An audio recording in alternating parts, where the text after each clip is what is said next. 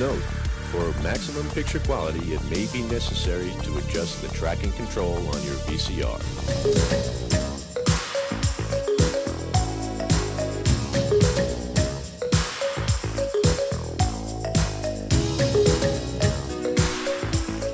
And we're back. Again. Hello. Hello. This is this is adjust your tracking, Ollie. Um, No. We're a podcast where we release an episode once every uh, six months. Not even and- that. More, I reckon. Was our last one Christmas? I think. I don't know. We We're a podcast where we re- we record seven episodes and don't release any of them. Yeah, we have got about Um, four or five bank, banked, but uh, we haven't put them out yet. So if you do watch, if you do listen to them, and we're talking about trailers for films that are already on streaming now, uh, just just just take that to account. They're all ready to go. They will be coming out after Yeah. this one. I think. Is that the plan? Is that That's- the plan, that's dear, the plan. dear So- listeners? So today is just a catch, like a summer catch up, just talking about what we've been watching over the summer and things like that. I guess. And Yeah, like, today is the the big summer blockbuster bonanza. That's what I'm calling it. the B- 2023. the BSBB.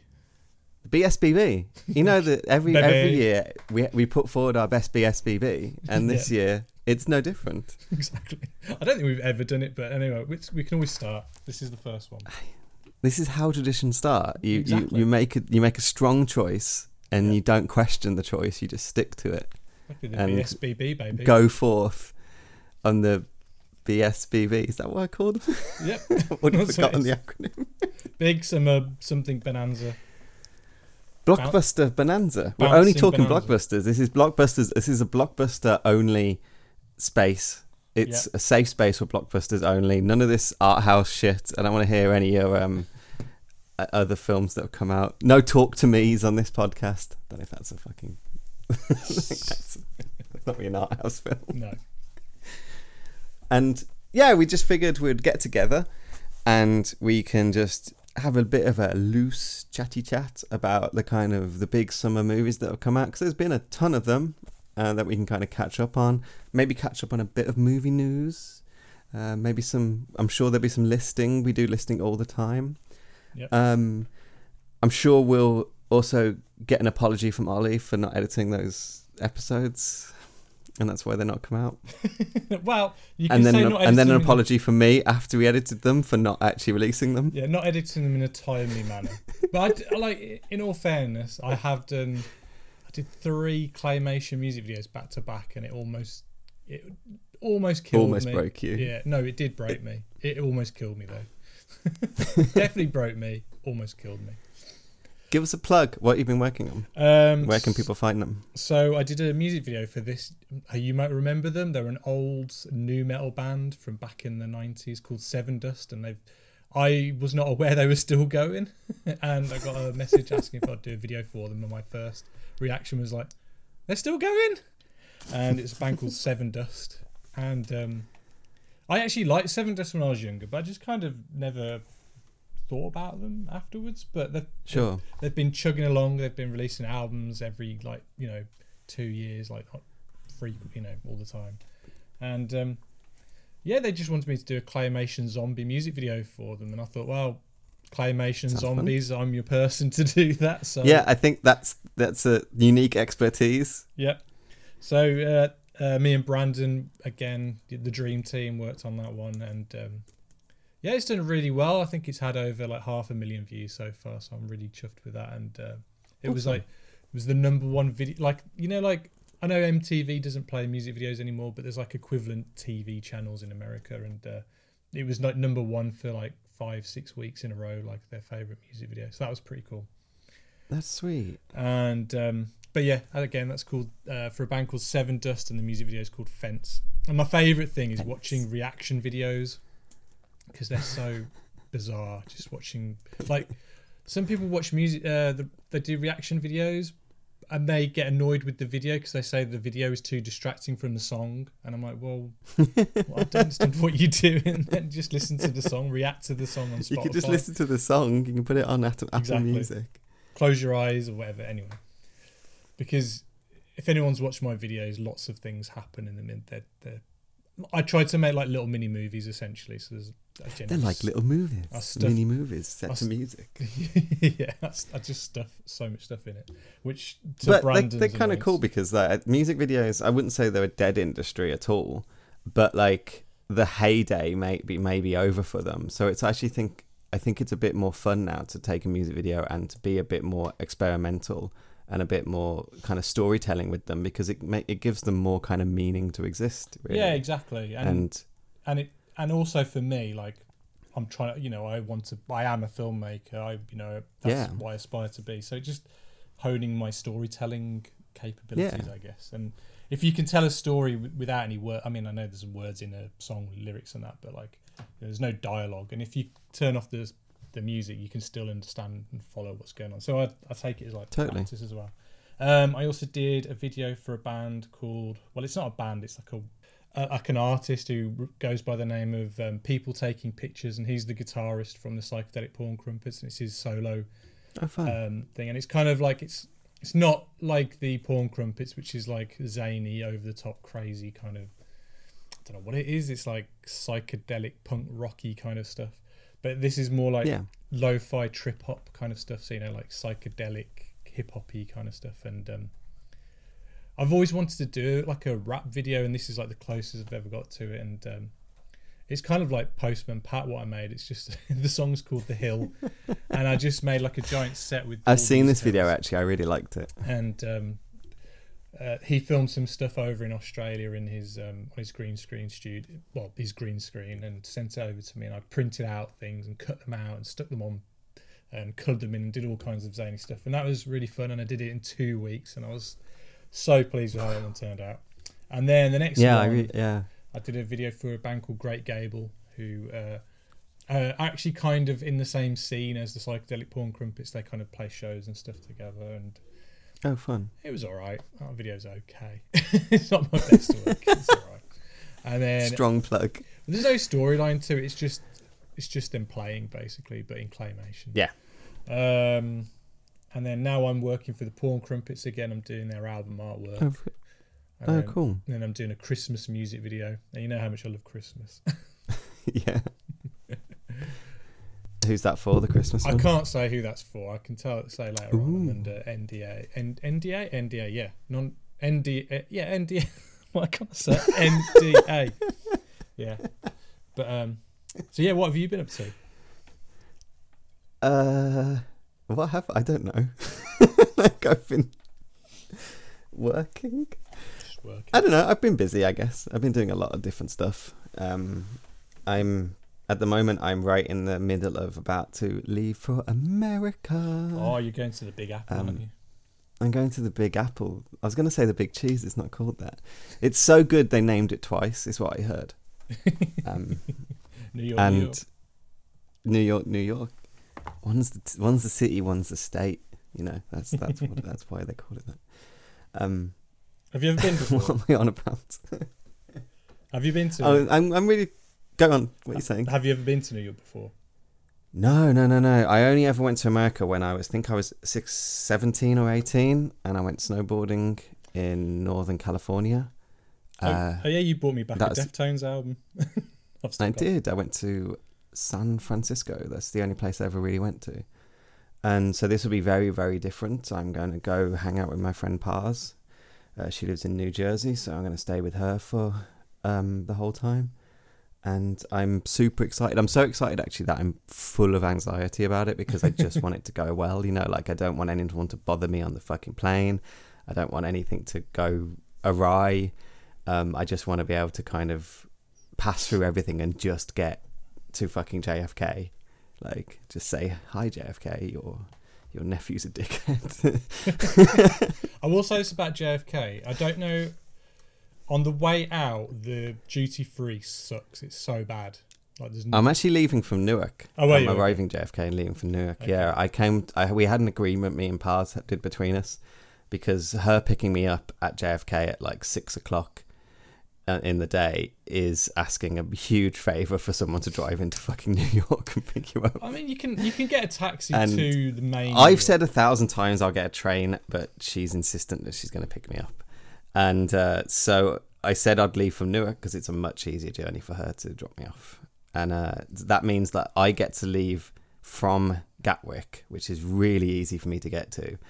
But I come back at Heathrow, which is a real fucking pain Oh, for no. me to get to get through. So we're kind of tr- trading off Right, that kind okay. of that that thing. Like so, it's it's it's useful for one and bad for the other. So that's the kind of the agreement we came to. Have you got anything Uh, in mind that you're going to be doing while you're there? Like anything in particular? Well, she's she's put up a she's almost got an itinerary, so I think I'm going to be busy all the fucking time. but um, uh, lot. I think you know I'm going to spend about a week in New Jersey with her, and we're going to see a lot of New Jersey. I'm not going to go to Six Flags because I fucking hate theme parks.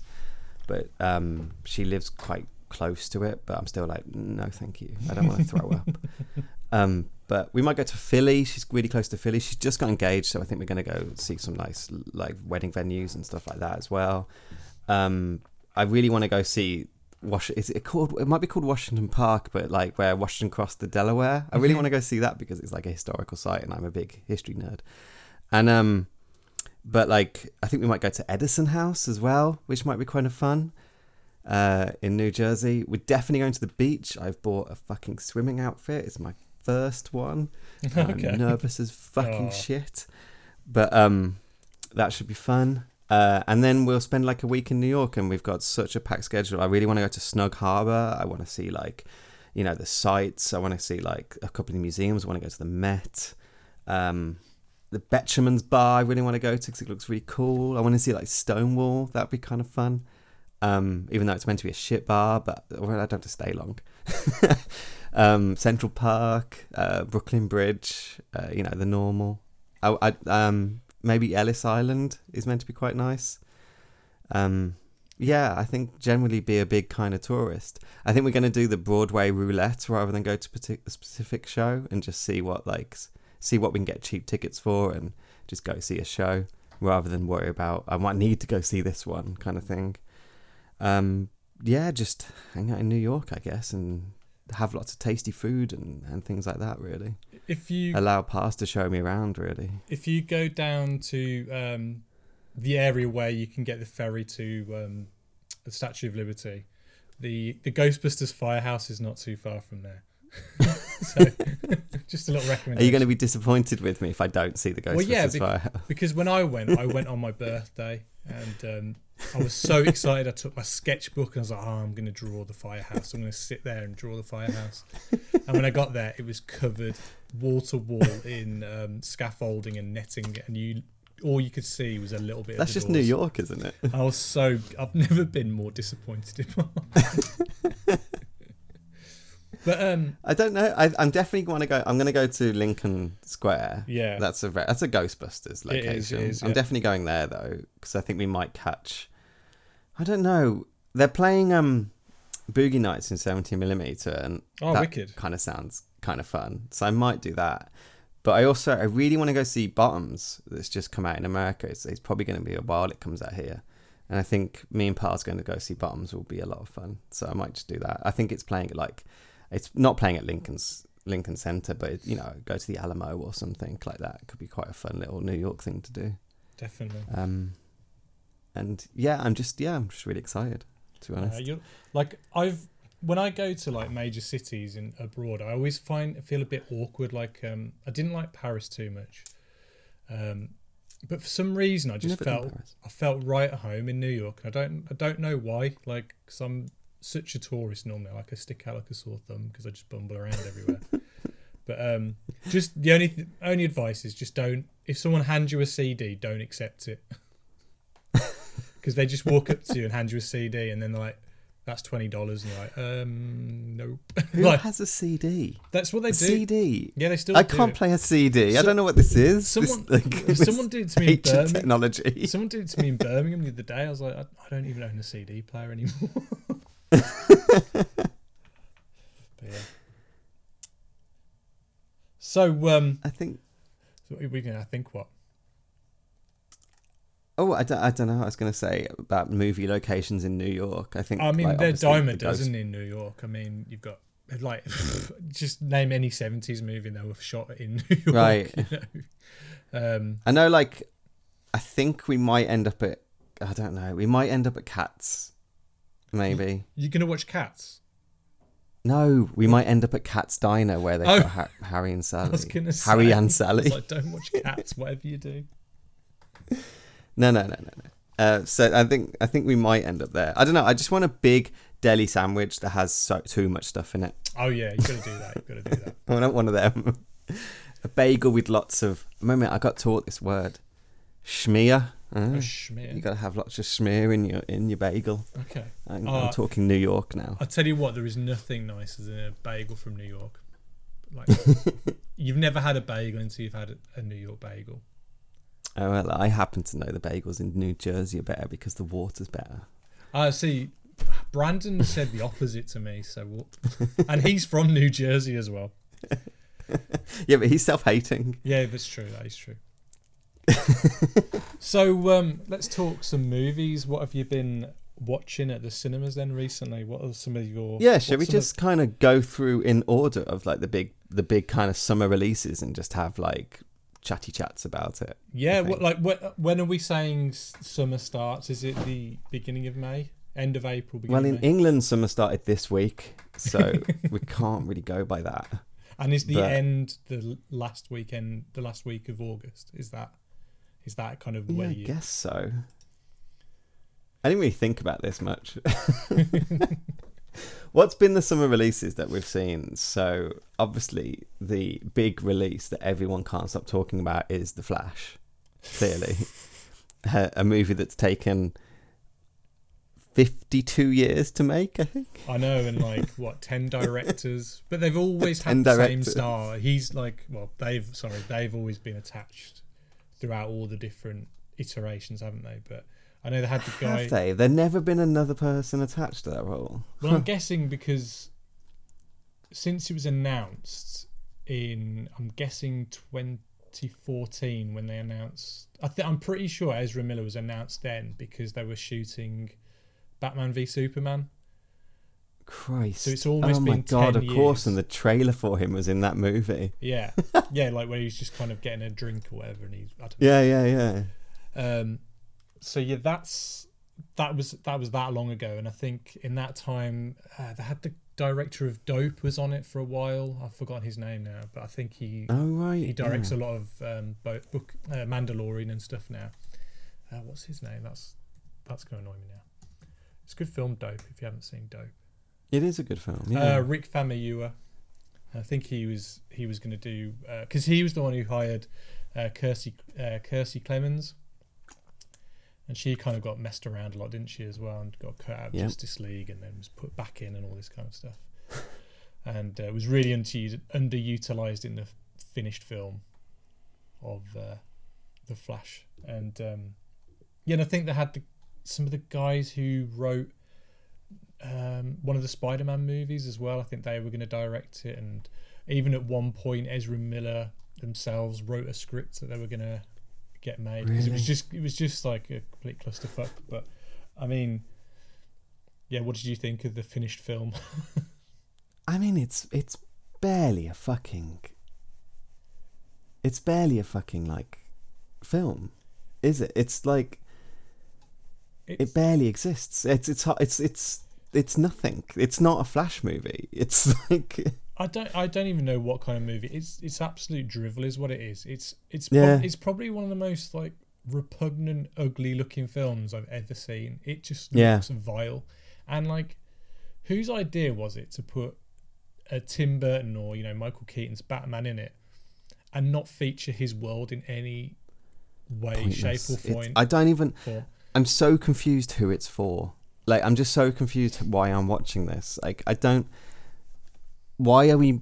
Why is Michael Keaton in this? It's. It, I was so irritated by it, and he's like sleepwalking through it. He's absolutely giving nothing. It's. It's pathetic. Yeah, it's like, I'm like, don't get me wrong. You know, I have a lot of nostalgia for things. I, you know, I love those '90s Batman movie, or you know, '89 Sure. and uh, Batman Returns and stuff. But I had no desire to see him as Batman again. And even when it was announced, I wasn't like yippee. I was just like, oh, Yeah, yeah, yeah. no, why? what, what's I was what- far more interested in the idea of then doing Batgirl with him as like an older Bruce. That has something. There's something there to play with, but this is just boring. And as you say, it's like this is not Tim Burton's Batman. Like this is at all. It's just like Michael Keaton.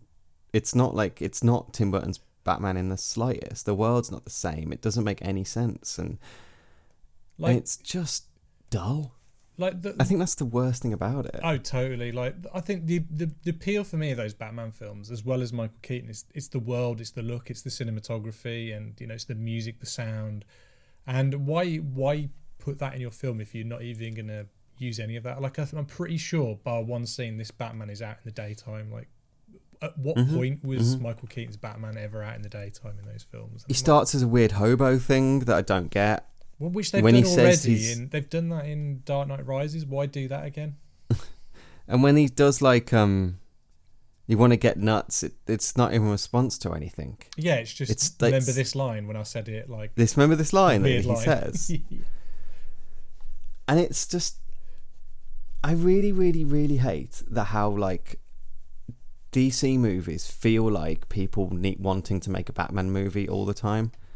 well, and I mean- that's exactly what this felt like to me. No one making this cared about the Flash in the slightest. Like, there's no Flash lore in this that's being explored. There's nothing about, and I fucking love the Flash. Like, I'm a huge Flash like fan, and there's nothing in this that even leads towards, um, like trying to actually make a Flash series or universe or character. I can't stand the cameo stuff in this fucking film, but worse than that, the presentation of Barry's life, his personality, how they depict his powers, like the meta metabolism, uh, that metabolism shit throughout the whole movie. oh, just having to eat all the time and stuff. It's just boring. I'm like, this is not this is not how you make a fun Flash movie. There's nothing in it. There was no none of his rogues gallery, none Like- of his, none of his relationship with the city, none of his relationship with his family or even this. Why have the story about his dead mom, which I cannot stand that fucking story. I cannot stand how a Geoff Johns story from like 10 years ago is now concrete fucking law for every Flash film ever going to tell. Like I don't need it like you do not need to have this story unless you're doing about fucking um, reverse flash. So if you aren't doing the reverse flash story, why is this this film? Why is why are we fighting against his mom dying and his dad and his dad going to jail for a murder he didn't commit? If it's not going to be revealed that Reverse Flash did it, and we're gonna we're gonna change the timeline to fix this error of like the timeline. If you're not to do that, why the fuck are we doing this? Like, Yeah. what's the point of this film? It's I just I'm so angry at it. It's like the intro. Like, why was why wasn't that a villain like Captain Cold or something like that, or like Anyone? and annoyingly yeah. they killed Boomerang off in the Suicide Squad, but who cares? They could have brought him back. It doesn't really matter. But um, yeah, but I think it was a technically. I think that was a Batman villain. I think it's like one of the um, oh, forgotten what the families now. It's one of the families that's in um, the Long Halloween and stuff. It's related to one of those that's meant to be. okay. Didn't even pick up on Well, that. But yeah, of course, it's a fucking Batman villain. But Batman, like they only care about Batman stuff. the Ben Affleck Batman stuff, looked terrible. Whatever he costume he was wearing, I have no idea. And No, like obviously it was a stuntman or a CGI like character throughout most of it. Pretty sure Ben Affleck had like two close ups and that's it. Pretty much. Like, Yeah. That's that's all he did. And then spoilers, we get a little bit of uh, Wonder Woman. And yeah, I just I'm gonna say this now and it might get me in trouble, but I, I don't like her as an actress and I just I you know she's a very pretty lady and I just I just I can't I I I I've, I can't buy her in anything I watch her in and I'm obviously I'm about Ga- Gal Gadot I just there's something about her I just don't warm to and I think she's managed to get worse every single time she's Yeah. played Wonder Woman. yeah Uh, that's what I th- find fascinating about her. But I can't even, I can't blame her too much because everyone is bad in this. Like Yeah. no one is good in this. I love Michael Keaton. He's awful in this. Like, Yeah. I, I stupid. And I don't. and I the fucking, and then the cameo stuff. Just you, you're all ready to give up on this film, and then the cameo stuff happens, and you're just like, this is the, one of the worst things I've ever watched. It's the presentation of it, like. So Yeah. obviously they're kind of. It's almost like a cosmic treadmill kind of thing, where he's like running on the spot, kind of thing, isn't it? yeah, but they chicken out from actually putting a cosmic treadmill in it. and it's kind of like it's all around him his whole all the different variations and all the kind it's it's weird how they depict it and it's all like all plasticky looking and their get out clause is that it can look a bit fake because it's whatever the fuck i don't know and then you see these giant orbs which are meant to be the other worlds and they're all colliding and like i just don't understand how it works or why couldn't they have just done it that he's like running and he's just somehow zipping through other timelines and just happens to run past Christopher Reeve if you want to put him in or uh, Nicolas Cage and stuff? And like why do we get these horrible CGI Where know, they all just stare at the camera for a bit. you know if if you're if you're a really talented filmmaker you could pick some moments out of Batman 66 that you could like really if you work at it you can those were shot on film you know so they they will look pretty mm. good. And if you you know alter the footage of Ezra Miller to kind of fit that look you could totally have him running or even like the funny scenes where Batman running Batman and Robin are running with the rear screen projection you could do something with that and like Yeah, if you're yeah, you could have do something inventive if you're gonna fun. do something fun Yeah. with it, have fun with it. Don't do this boring shit where they're just kind of like looking all morose and stuff. Like I don't, I don't And like the the whole depiction of the multiverse in DC has always been like depicted as smashed glass, right? yeah, yeah, So you could have like shards of universe smash into the screen and stuff like that Yeah, with that's fine, glimpses yeah, of like a universe, but not as like a focus on him. It's so boring how they just cut some focuses for nothing. For like, I don't give a sh- who gives a shit that Nick Cage is there. I, why is that's not fun? It would be fun if the whole film had Nick Cage Superman in it. Well, then just do that then. yeah, yeah. Exactly. Just like, just be like, uh, like, make it clear he broke the universe and it's a weird fucking world he's in because Nick Cage is Superman. and why do they need you can to do that just, choice? Just like, have him as he is now, and don't make it look like this weird Yeah. kind of I don't know, No. just off-putting CGI that. that's a fucking Kevin Smith story. Like, it's just, I don't know. I just was so like, this is so boring and so like pointless. I think it's fun the idea that oh my god, he broke the universe and now look our our well loved movie universe is all fucked up. But they could have lent into that if they wanted to do that and actually made made some good out of it. I think the Supergirl um, character is kind of the best thing about the, sh- the show. She's I mean, totally the, show, the under- movie. She's to- she looks great. Her costume's awesome. It's the best. Costume. Yeah, Sasha. The Flash She costume. looks great, but she's completely unfucking used. Oh, totally. In this It's like the Flash costume is ugly in this, ugly as shit. ugly as sin, yeah. And her costume, though, I have to say, hats off. That looks really nice. It's really elegant. Yeah, I think she Um, looks good. She's clearly the best thing about the film. Yeah. Um, and completely undersold, completely underused. Michael Shannon is just fucking sleeping. Oh, you can again. tell he hated making it. again, I'm pretty sure they just filmed a few close-ups of him, and that's it. Yeah, Like you know, like like if you go back to how they film Man of Steel, he's never in a costume. He's just in a green screen suit, and then they just CGI. Yeah. him. So it's just a floating head basically, and it's the same here. Speaking of floating heads, this like uh, Thor: Love and Thunder has one of the most terrible visual effects shots of a floating head just popping out of the air. I mean, just just Google it. It's terrible. the special effects in this looks dreadful. Yeah. It's not even. It's they look absolutely fucking dreadful. They they they're laughable. Yeah. I can't believe it's. I can't believe this is how like a like a two million dollar fucking film. I bet you it's even more Two hundred million. With all the kind of stops and starts and stuff, I reckon it's probably Yeah. three hundred million dollar film, and you know all the So delays they had to do because of the situations with Ezra Miller and stuff. All the pro- promo they probably had to stop and start, and all this. It's to of have a shithead like Ezra Miller at the centre of your film and you insist on releasing it, and it's this. That's embarrassing. Like if if they had insisted that we have to release this and it was something really worthwhile and something that was like a pillar to to their plans going forward, this is this is just the most forgetful thing that's ever been made. Like, and you staked your fucking legacy on this fucking asshole, this like criminal asshole Yep. you staked on to lose this much money. It's fucking the Well, worst. I mean, it's to be fair, but at the end they literally s- stick Ezra Miller in the shittest DC continuity they'll never touch again, and that's the George Clooney one. So we're never gonna see him again, so or them again. Like I couldn't so- even I couldn't even work out what that was. If it like is that is this a joke? Well, Like originally Is if you- this- if you watch them if you watch like the behind we'll see look for behind the scenes photos of the filming of the flash there are shots of supergirl and michael keaton's batman at the um the courthouse at the end so that's meant to be that was the that was going to be the new setting that sh- she was going to take over the role of superman essentially and he was going to be the new batman taking over from bale but then obviously plans changed. James Gunn took over. They got rid of Michael Keaton as Batman, axed Batgirl. So they thought, well, let's not bother with the Michael Keaton stuff. Let's just do a whole. We've got the Batman, and let's do our own in continuity Batman for the new DC universe or whatever. So and then so they just thought, let's just do a funny little gag at the end. And that was so it. they basically just chased um George Clooney on a street and filmed him walking out of a car. yeah, he was like he was in one of his French adverts or whatever that he's. it does know- look you know like I they mean? just found him. yeah Like, doing one of his coffee. he's about to sell some like coffee. Yeah.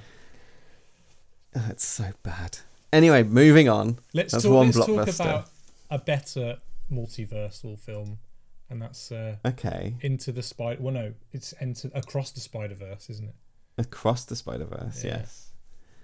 It's so funny how this came out before. Did it come out after Flash? Was that the I- release? no, it was before the Flash. It was like two weeks. I think. Was it before something like Flash? that. That's yeah, yeah. really funny. this is really good, Al.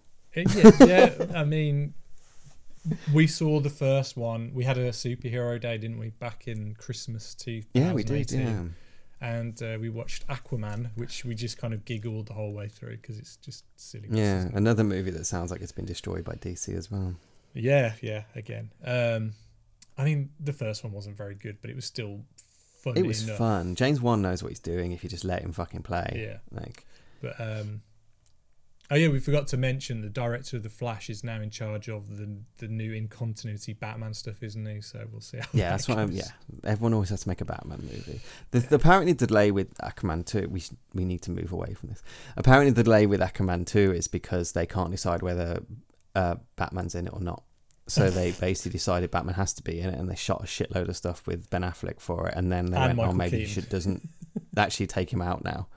So Interesting. Anyway, so across the Spider Verse, yeah. So we saw the first one, uh, Enter the Spider Verse, at the cinema after after the Aquaman, and I wasn't expecting much from it to be honest. I mean, it looked fun, but I wasn't expecting it to kind of be in my top twenty of all time films. Like I was Yeah. just blown away by it, and I just couldn't stop thinking about it. And um, yeah, I was really excited to watch uh, Across the Spider Verse, and I think for the most part it lived up to it. I've got a few little nitpicks that we'll probably get to, but um, sure. but I think visually it's just it's just jaw droppingly gorgeous, Yeah, and especially like spoilers, you've kind of got sequences with uh, a vulture from like kind of a different universe that yeah. that Gwen love that encounters earlier on, and it's just stunning. It's it's drawn like a Da Vinci kind of sketch and stuff like that. It's, it's Yeah. so good. Um, yeah, and I just think Miles is such a wonderful character and um, Yeah. really well real, realized. Same with Gwen. Gwen gets a lot more to do in this film as well. Yeah, I loved Gwen in this. Um, yeah, my only my only gripes were that I knew this was a two parter, but I think it, it's leaning too heavily on that, and it it I just don't think it'll feel as rewarding on repeat viewings because I like to watch a film and know that I can not have to watch another film afterwards if, if I don't have to. Does that make sense? Yeah. And this I is like think- a full on like cliffhanger. This is like the mother of all cliffhangers. And the yeah, I and did with the right- feel that coming though. I didn't. no, I did I feel think it coming, but that's why I think just I, I, I, I feel they could do this story in one. Like, there's a lot of, like, there's a like a party sequence that seems to last a very, very, very, very long time. They keep coming back to it, you know, on the rooftop, and I, I just felt it. It just felt it felt a little bit dragged out in places and a bit unnecessarily, but I still think it's fantastic. So Yeah. I think And- we'll see how the third one turns out. I think the real shame of this is I think you can only really do a cliffhanger like this is if you aren't waiting too long for the sequel. Well, I mean, And- it, it was announced to be and- March next year. Yeah, which is never going. It was never going to happen when they announced that, and now it's now with the pretty the fucking clear it's never going to yeah. happen. it's Um, going to be three years so- max, or or at the easily. minimum. You know, and Easily. I I know people who work on it, and they're just like, we haven't even started work on it yet, so don't expect Sure. it anytime Right, soon. Because like, if you, I mean, it's been pretty well documented that the production of this was pretty wasn't great for the people involved. No. You know, a lot of crunch and stuff like that. Thankfully, the one guy I that I know who was in charge of like the special effects department, because weirdly animated films have special effects in it. Who'd have thought? Sure. and um, apparently he was really good on making sure everything was done on time and then there was no crunch for him so well done ryan but, um, but yeah so yeah what were your overall thoughts of the film though I think like I think I said at the time that it really reminds me of um, Matrix Reloaded, yeah but a better version of that no offense i know you but I mean that in a real positive way. I love Matrix Reloaded. I know you do. Um, and uh, it feels like they're kind of opening up that world a little bit and dragging more stuff into it. So they're introducing you to a new like area, a whole new kind of zone of people that you need to kind of know about and stuff Mhm. like that. And they're they're dragging like different worlds into it, into like the very clear cut first film.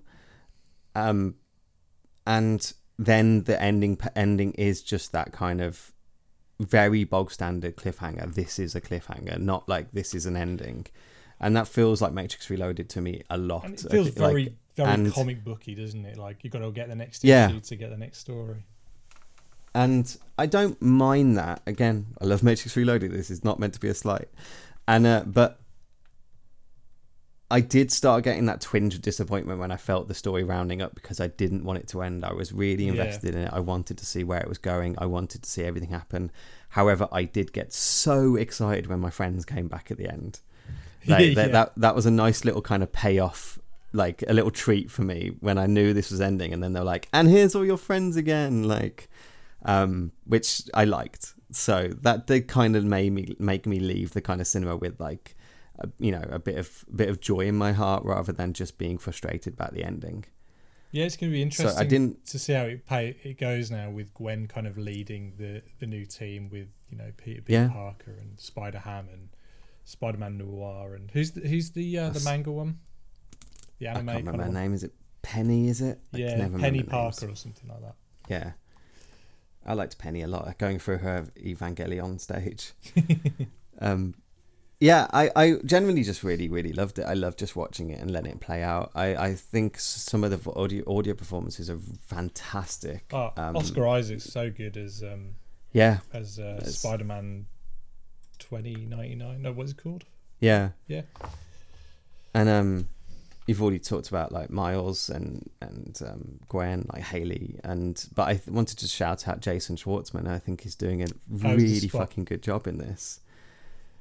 Um, one of my, f- I think maybe one of my favorite Jason Schwartzman roles. I think he's doing a lot with this character, and I really, really enjoyed watching it. Yeah. I absolutely fucking loved the Indian Spider-Man. I can't remember what his name was. Oh, that was a Um, fantastic up. sequence, and and especially I just love how every single area looks different. It's a kind of different painting. yeah it just like- felt alive and i just i was so i just so enjoying watching him on screen and even and the Gwen's kind of universe is fun kind and of the animation of it like Gwen's universe, the way it kind of rep- looks like how she does, kind of as well with all that you know Yeah. color scheme. That's fantastic.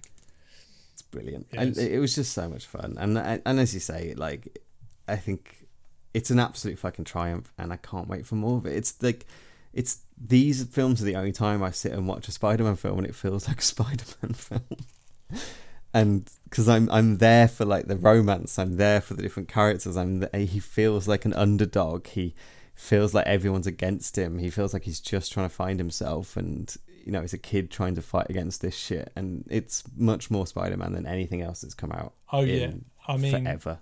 well, I, I mean, I still think Spider-Man Two is one of the benchmarks. I still hold that up in Yeah, high yeah. regard. But that's that's forever ago. and but it's and don't get me wrong, I like uh, Tom Holland as Spider Man, but I, those films just do not do not like work for me. They don't work honest. for me. And they don't work for me in the slightest. I like Tom Holland just fine, but those movies don't work for Yeah. me in, the, in at all. I am hoping that if And- they do a fourth one of those, they kind of leave the baggage of the MCU alone and just kind of do their own thing for a bit, but but they probably won't. they can't. Speaking of MCU, is there any MCU films from this this summer blockbuster bonanza we can talk about? I have not watched an MCU film since Shang Chi, so if Oh my there's, God. so if there's any you have watched that you can kind of talk about, because I think the only one would have been is it Guardians? I mean, I've seen. Yeah, Guardians three. Yeah, still haven't- have you I not d- I seen will- Guardians three then? I will see Guardians three because I think it's just now gone to Disney Plus, so I will It get is. onto it. It's on the D plus. It's on the D Plus. Disney One. Disney One. It's good. It's good. Um, it is. It is good. For is all a my like, off for the characters and the director and I hope so. I, they they leave it open enough to do anything. I hope it is. Even my utter dislike of this of um, Doodle Flip, tracks? Chris Pratt. oh, Chris Pratt. Yeah. Um, Doodle allowed me to still enjoy the movie. uh, it's yeah, it's really good. It it really worked for me. So and it and it felt emotional. And I didn't really like the second one as much as other people like it. And I and I, like, I think I like this one, like maybe just a touch more. So I definitely shout out. Um, I loved. Uh, is it Maria Bakalova from Borat? Oh yeah, yeah. Uh, she's she plays Cosmo in this, and I fucking love Cosmo She's in the, the dog? Yeah, and um, she's so good in this in, in Guardians Three. She's so fucking good. I loved her so much. And shout out, and this can be a fucking transition. I shouldn't shout out when I found a transition. I should just do it. And shout out to Pom Clement Klementieff, who is so good at Man- as Mantis in Guardians Three. Um, really kind of explores that character and does a lot. And then fucking Dead Reckoning Part One. I love her so much. She's like she is actress of the summer for me. I love her in Dead Reckoning Part One so fucking much. I think she's so hot and so fun. Um, I just I'm I'm absolutely all for her being in uh, the next next Mission Impossible film. She was. And do you know she she's so playing? do you know in- she's playing Leonard Nimoy's character? Hang on, hang on. Start again. She's what? Tom Start that- Clement Clement Clemenoff. So just I, she was so good in Mission Impossible. that I didn't even know it was her from uh, Guardians. I didn't put two and two together because I'm just used to having a little antenna and her black eyes and whatever. That she looked so different, and like obviously she's kind of a very kind of eyes wide open kind of character in Guardians, and in this she's kind of like quite sadistic and just insane. I fucking love her in this. It's her driving that giant truck through Rome, trying to Just drive over like the glee, Tom the Cruise that excitement, tiny car. face. The fucking best, and that like her just bringing a pipe to the alleyway to fight him. I'm just like, I love, I love her, I love her so much. I'm always down for a hot kind of hitman kind of girl with a you know a little plaid skirt on, a little plaid pleat skirt. Definitely, It it's felt everything. It's the absolute mood. it felt very like Go Go Yubari kind of you know Kill Bill Yeah, kind yeah. of thing, and I, I like that in the Mission Impossible. What were you saying about Leonard Nimoy then? What were you what were you? So she plays Paris in um in the Mission Impossible. yeah Dead Reckoning Part One. Leonard Nimoy's character was called Paris in the original TV show. Oh no way and um i think he might have been playing oh god. It's one of those things when i think he's playing a different ethnicity in oh. in it. I think i can't remember. I've never watched the original mission impossible. I just know i just know that um leonard nimoy played paris and now pom is playing paris. And i think that's kind of fun when they find something to rip through the originals so so what did you think of the film eh, overall though I really had a good time. I really, really had a good time. I, I just love watching those movies. I can just, I, I watched it with a really good audience as well. Really kind of like relaxed, fun, cheering audience. And I just felt like I sat in my seat and had a bubble tea with taro.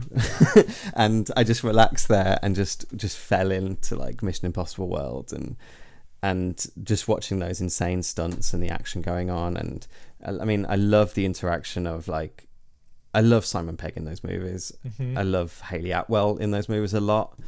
Um, I thought Rebecca Ferguson had a great kind of introduction, though I was a little bit against her because I've. Sorry, I mean, other way around. I was a little a little against Hayley Atwell coming in because I love Rebecca Ferguson so Right. fucking much, but like she still was really good, and um, I love how Ving Rhames is now just like. It, him in his little hat sitting down in Mission Impossible films. He, he's basically what we wrote in our superhero thing, the man at the computer, basically, isn't he? He's like, yeah, He's- totally. he's That's who Luther man. is. Yeah.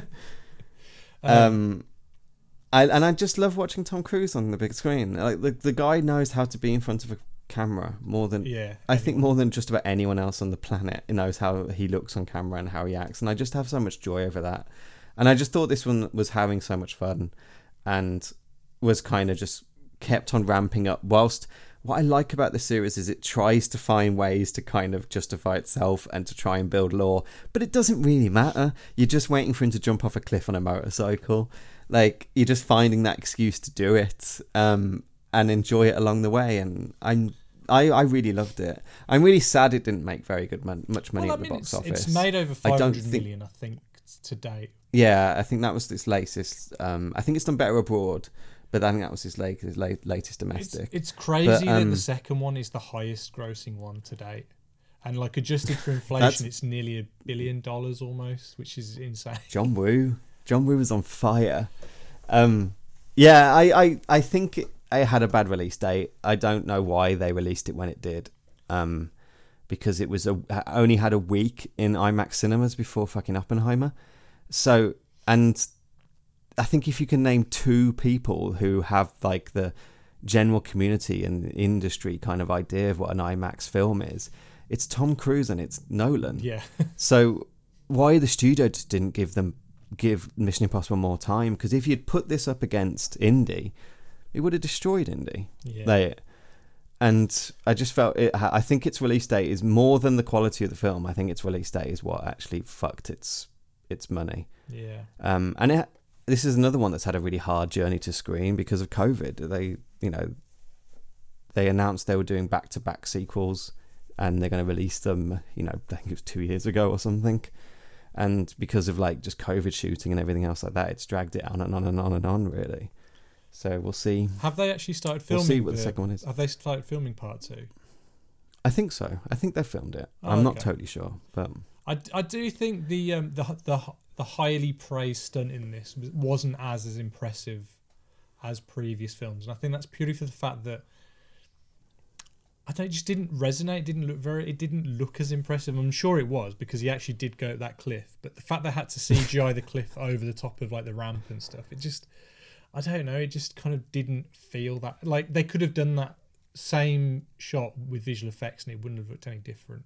I think. sure. But they still did it, and I like. But they still did, it, and I think I, I- think what's more interesting. I think it's the best stuff I've behind ever the seen shot on a train, though. Like on top of a train. Yeah, and they were like you still got like Shea with with with with Whigham on top of a fucking train, which I don't know if Shea ever kind of thought that was going to be his career. Um, and I know that McQuarrie said if they realised how hard it was to shoot on- on top of a train, they wouldn't have done it. um, and I feel like anyone could have told you how difficult it would have been to shoot that, but whatever. I yeah, I yeah, I get what you mean. It wasn't quite as like thrilling as some of the stunts they've done before, but it was still I still just love the fact that they do it more than anything else. I love the fact that someone's still shooting this and it's it exists. It's sometimes like when you watch like 70s Bond movies, and I don't like 70s Bond movies. I don't like hmm more at all really but like you do watch it and the f- opening of this the movie is them jumping out of a plane it's not Roger Moore yeah, yeah. But, it's like, a real person jumping. you on a plane. yeah it's just a person with a mask on but they are fighting in the air and they jump out of a plane and it's a very long shot and the camera's there as well and I love that I love the fact they used to do that and I love the fact that Mission Impossible still trying to find a way to to push that forward and do it and Well, like, for me it's just a joy I mean- I have to say I just love watching them going back to Nolan as well, like you know, as you were saying, like with IMAX, they're both a component of like in camera, uh, you know, yeah visuals, aren't they? You know, like Nolan's Yeah. always doing stuff in camera. Like in The Dark Knight Rises, that whole plane intro sequence is actually done for real, Yeah. isn't it, and stuff like that. But um, I kind of yeah, liked shoot how it in camera and shoot and watch it as big as you can and i love that i love the fact that they both love that you know But I think for me, like um, my favorite Mission Impossible is still the first one. I, I don't know why. I think because it, feels the most espionage out of all of them. You know, it's it's got it's got a lot of the double crossing and all that kind of stuff. But this one I felt was the most easiest one to follow. Pretty much, it's very simple and it's kind of like the only task is we need to get the key or whatever. That's it. That's Yeah. that's the quest of that film is just to get that part of the key.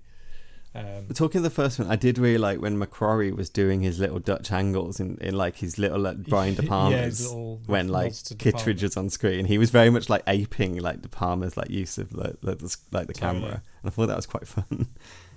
Um, and uh, going back to the big stunt, I do like how it leads to the way that Tom Cruise literally like just burst through a carriageway, just yes, yeah, that really made me laugh.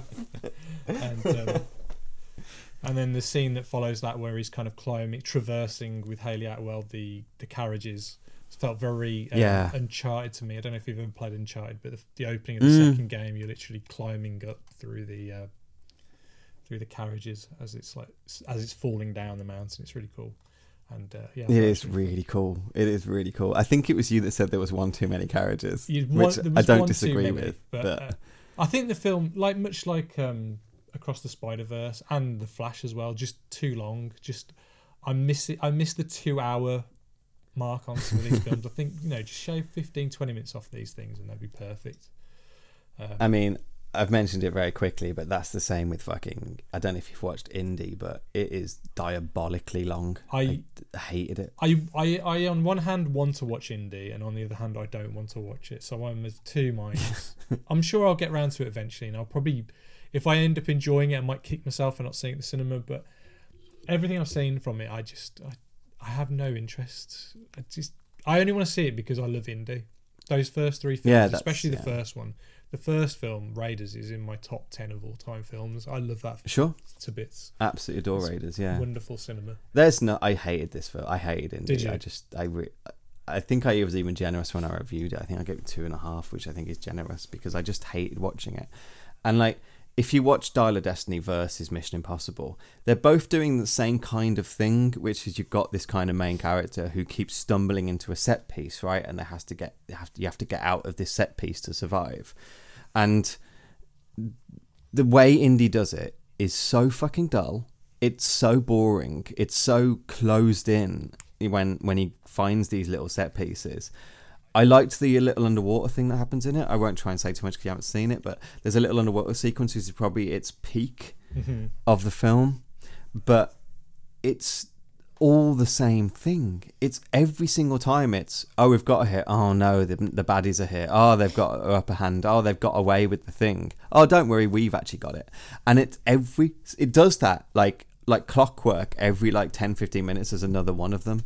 And you're just sitting there going, I fucking hate this. This is doing nothing. And like um Phoebe Waller Bridge is is doing the kind of like I'm a bit of I'm a bit of a rogue, right? Like but you kind of love me kind of thing, which I'm all for. Like I I, I know I, I you know I love a tall a tall girl who's a bit of a rogue who you fall in love with. But like Well, Hayley Atwell. Compa-. Ooh. that's exactly Hayley Atwell does it so much better. It's insane. Like to compare the two, it's fucking mind boggling how annoying it is that how bad they're doing it in Indy. Um, I just hated it. It's so it's so devoid of fucking everything, and it's so long. it goes on forever, and it's it's terrible. It's so really really terrible, and I just I can't believe that's I can't believe that's the legacy of fucking Indiana Jones is this awful movie. So is it Like, at least like Crystal Skull? I didn't like Crystal Skull, but at least fucking Spielberg knows how to get in and out of action Yeah, yeah, yeah. sequences and and set pieces, and this doesn't. This doesn't fucking have a clue. That's a shame.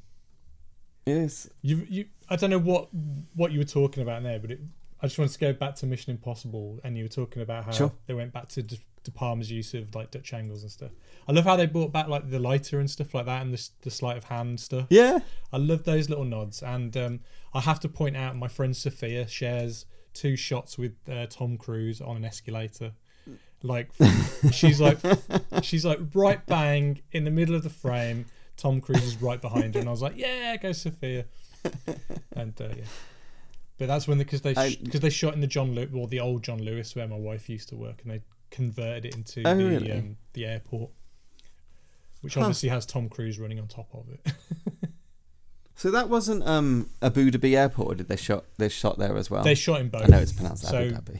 I think they did most of the close-ups and stuff in Birmingham, and because there was many Fun. there was many shots of Tom Cruise having a curry like in one of the Baltic Baltic Triangle area. I love how Tom Cruise lives in like Derbyshire. It's so funny to me. Oh, you told me about this, and I think it's insane. He lives with McQuarrie. Yeah, him, him, and McQuarrie and McQuarrie's wife have a nice little, I don't know, thruple going on. I guess in a in their big mansion in in uh, Derbyshire. Do you reckon they've got some pampas grass outside their house? Pampas grass. What is this a reference to? if you have pampas grass outside your house, it means you're a swinger. So I don't know. Does it? Yeah, apparently so. It's Pampas grass? It's like uh, kind of like big reedy kind of like it grows in the. Oh, okay, okay, okay. Yeah. I'm not sure that that might not be the code since like the 70s. and an, uh, apparently an upturned pineapple. Upturned pineapple is another one. Huh, Yeah. okay. I've never been in the swinging scene. I, was, I, I thought you were reaching out for your pineapple to turn upside down or something. I have got a pineapple downstairs. It's it's not very visible though. I need to put it in the window and There put a go. light behind it like X Files. Or make a pineapple out of, uh, you know, masking tape. of masking tape. I love how you got that reference The man, from, the man from Del Monte turns it. anyway. What's the next film? Oh, I'm trying to think what. Uh, I guess Barbie's the next big one. I think we should go to Oppenheimer because I spoke about Oppenheimer already. Okay, so I just just to preface this, um, I was meant to see Oppenheimer with my dad because it was his birthday present. I was going to take him to the IMAX and treat him, and then he decided to do some woodwork the day before we were going to go, and completely scratched the fuck out of his eye. so he's had an eye patch on and stuff like that, and um, he's now better, and we're now just trying to schedule him when we can actually see Oppenheimer. So I haven't seen it, which hurts me beyond belief because Christopher Nolan's my boy, and I haven't seen it yet, and it makes me really, really sad. I can't believe we're doing the, the big blockbuster bonanza and you haven't seen the big blockbuster bonanza. I know it makes me really, really sad. I've been trying to see it, but I promised him we would go and see it, and yeah, it just hasn't been able to. Been able You to. could have snuck off and watched anyway, and you'd you, you'd want to see this again anyway. I know, I know, but yeah, I'm gonna see. I'm seeing it Sunday, so maybe we can. Okay. I can. I can slip in a little bit at the end. Yeah, slip in. You're like, ooh, it's amazing. Is it amazing? it is though. It's it's stunning. It's absolutely fucking stunning. It's it's it's the best. One of the best things he's ever done. It might be the best thing. I don't know. It's if if someone told me it's the best thing he ever done, you'd be like, yeah, of course you're right, because it's just like an absolutely glorious achievement in making something. Um, because it's it's like a it's like a period drama that's investigating the idea of like uh, more like morality Mhm. around kind of science and kind of treatment of like people within politics and how politics and science interact. And it's shot like a fucking action film. Like it's it's shot like the biggest action film you've ever seen in your life. Edited like that as well. Like the editing in this movie is stunning. I i, I didn't realize this was going to be such a fucking achievement editing going in and um and sound the sound in this film is just glorious Well, people get annoyed Like, with just- his sound mixing. So has he kind of has he kind of perfected it now? Because sometimes the I had no problem whatsoever. I I, thought the sound mixing in this was fucking stunning. The sound, the way the soundtrack never gives up, and you got the use of Geiger meters and stuff like that into it, and the drums, and like that's a plot point, kind of. Even like some of the music in it is a is a kind of plot point to it. It's, I think it's stunning. I like, I can't quite shake it from my bones after watching it. I mean, I've never had a problem with his sound at the cinema. Probably at home because No. you, know, you don't have. the But at home, of course you do, because people don't have the proper setups. Exactly. This is why the cinemas exist. Exactly. Like, um, like, yeah, um, you could you might I have an issue with his sound at home. That's probably true because he's doing so much layering and so much stuff with it that you need a proper sound system to be able to deal with it. And that's why you go to the fucking cinema that has like in THX and everything else like that. Like, What's um taking him so long to put Cillian Murphy in a lead though? Like he's I don't think it's him. I think it's been. I don't think Cillian Murphy's managed to really be at that place in his career that he can be a lead for like a studio's point of view. Like if it, like obviously he can lead like a smaller film, but if you're giving like a I don't know a two hundred million dollar film, I don't really think studios have considered him a good enough lead yet. I think that's really just what it's been more than anything else. I think you know Peaky Blinders has changed that, and also I think Nolan's got to the point now where he can be like, no, trust me, this is the right kind of casting. I think this helps that he's pretty much playing. uh, Um, he's playing kind of next to, I don't know, one of the biggest movie stars in the world, really. Still, like Robert Downey Jr. Who Um, doesn't really star in many films at all. no, no, but like, I think if you go to a studio go and we got a two header, one of them is like Cillian Murphy, and the other one is um, Robert Downey Jr. That's like, like Cillian Murphy. Um, how can they argue that? Um, and Robert Downey Jr. is he's a lock for um, best supporting. Is, I, Absolutely I thought, uh, I obviously I haven't seen it, but um, I thought Matt Damon was like the second lead. Is it actually more so Ju- Downey Jr.? I think I would say Downey's more the second lead for this. Okay. I think um, Matt Damon. Matt Damon's really big in it, but he kind of disappears a lot. right. Really, like, and he's very important to a very specific part of the story. Emily Blunt is obviously really big throughout all the film as well. She is amazing. Her big scene is another kind of that you can play that in front of the Oscar noms kind of thing. And uh, God, who isn't good in this? They're all fucking good. The casting in this movie, everyone is in it. You know, like, and they've done such a good job of casting of being like, here's Dane DeHaan, here's fucking Tom Dane Conti as in it? Einstein. Yeah, yeah. Is he actually Like, good in it? his- I I find Yeah. struggle to like Dane He's DeHaan great. stuff. But It's uh, Alden Alden Einrich. Enrich? I can never say names.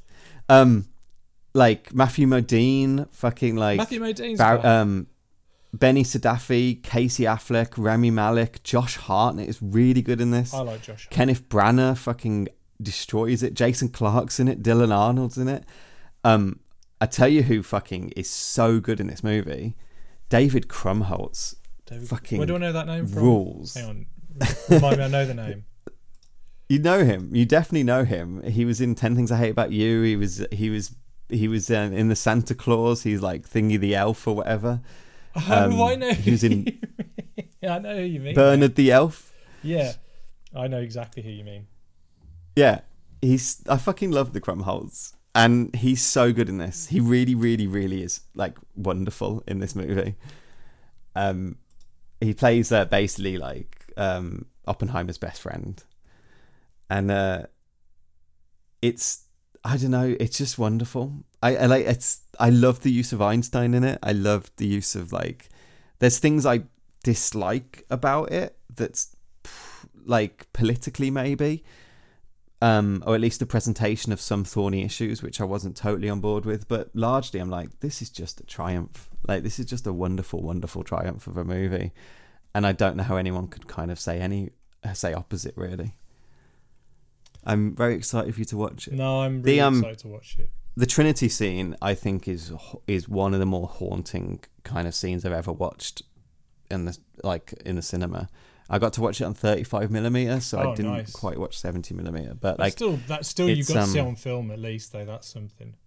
Yeah, yeah. It's still projected and it just haunting the way he shoots it. Like without having to use visual effects and stuff like that. It's um it's wonderful. It's I it is absolutely wonderful. And quite exciting to be honest that it exists. And it's really cool that like an a grown-up film quotes is doing as Yeah. well as it is. Like it's nearly at seven hundred. these numbers. Yeah, Yeah. nearly 700 million, which is probably one of his highest grossing, like, non sci fi films. Well, to be honest, they've all been sci fi or action, haven't they, to be honest? But um, Yeah. But absolutely Barbenheimer has helped both the films, I think, as well. Like which kind of goes against um general understanding of kind of box office and we we know we're going to see Well, this no, again it's- now. it's the Hollywood are ultimate keep for- doing it now to try and capitalize on it but but this is the thing, though. They've done this for years, like counter programming. It's just for some reason, it's it really took off this year, and like they haven't done it for a long time, to be honest. And No, they haven't done it for a long time. and like, no. do you think this will be something they will purposely try to?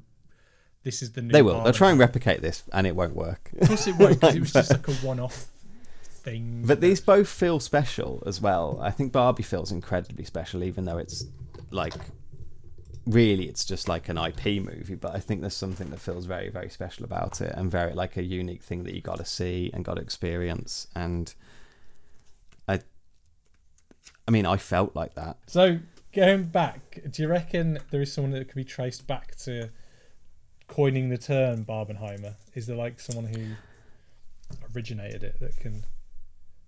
I kind of bet there is. Because I bet there is someone. the amount of like merch and things like that that have been made off of it, posters, T-shirts. Did you partake in Yeah. a T-shirt?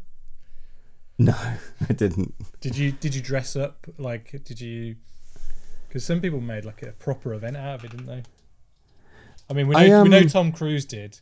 I'm gonna go across the street to the cinema and I'm gonna purchase my tickets for. Uh, That that video of him with the big bucket of popcorn is my favorite thing. It should win the Oscar this year. do you think? love he, the movies. Got my popcorn. Love popcorn. Do you think he does go to the cinema with just average folks? Like, He does. He absolutely does. Yeah. do you reckon he? I keep my dream is that I'm going to see him in like like Odeon Piccadilly one day. I- yeah, but I reckon he has actually got the Mission Impossible face mask technology, so you won't know if it's him or not. To be fair to him, off season when he's not shooting Mission Impossible, I think he just piles on the pounds as well. Do you reckon? Yeah, he kind of does. Like he always get like like he Grows lets himself kind of get a bit bigger. Yeah. Grows his hair and lets his hair. But when is he Grows not his hair. shooting those movies? He's always shooting. they take so True. long to shoot. He needs to he needs to let himself go grey. That's what we're asking for, Tom. I told you he did it Get once some- in Collateral, didn't he? But I know, and I fucking love Collateral. I need to watch. I that got back to Tom. Don't get me back on Tom Cruise chat. So, any, any final thoughts on um, Oppenheimer? How's the music? Is it is it stereotypical Nolan? it's like, stunning. It's stunning. The music is absolutely stunning. Like it's like that this use of like like anxiety and um Geiger counters and like heavy beats and stuff like that. It's such a it's it's such an achievement. I can't say more than that. It's just such like a wonderful achievement of of making a movie. Like it really is in Oh. every single way. It's totally unrelated, but I guested on a podcast the other week called uh, Dave's Video Graveyard, and um, one, of the, one of the questions was um, if you could choose any song to be like the theme tune for your movie, what what would it be? and I picked "Atmosphere" by Russ Abbott, but it'd be slowed down like um, La Vie en Rose in um, uh, in um, Inception, so it would just be "Atmosphere" for the whole movie. But the I don't even know what song you're on about. Have you not heard Atmosphere by Russ Abbott? No. Uh, how are we friends? I thought you knew about this song. You know who Russ Abbott is? Kind of like a northern comedian. Yeah, he had like a TV show in the like the 80s and early 90s. So it's probably you probably just Okay. blanked it out of your memory. anyway, 80s. I was like four, Ollie. I'll cut that I wasn't watching Russ Abbott's game show.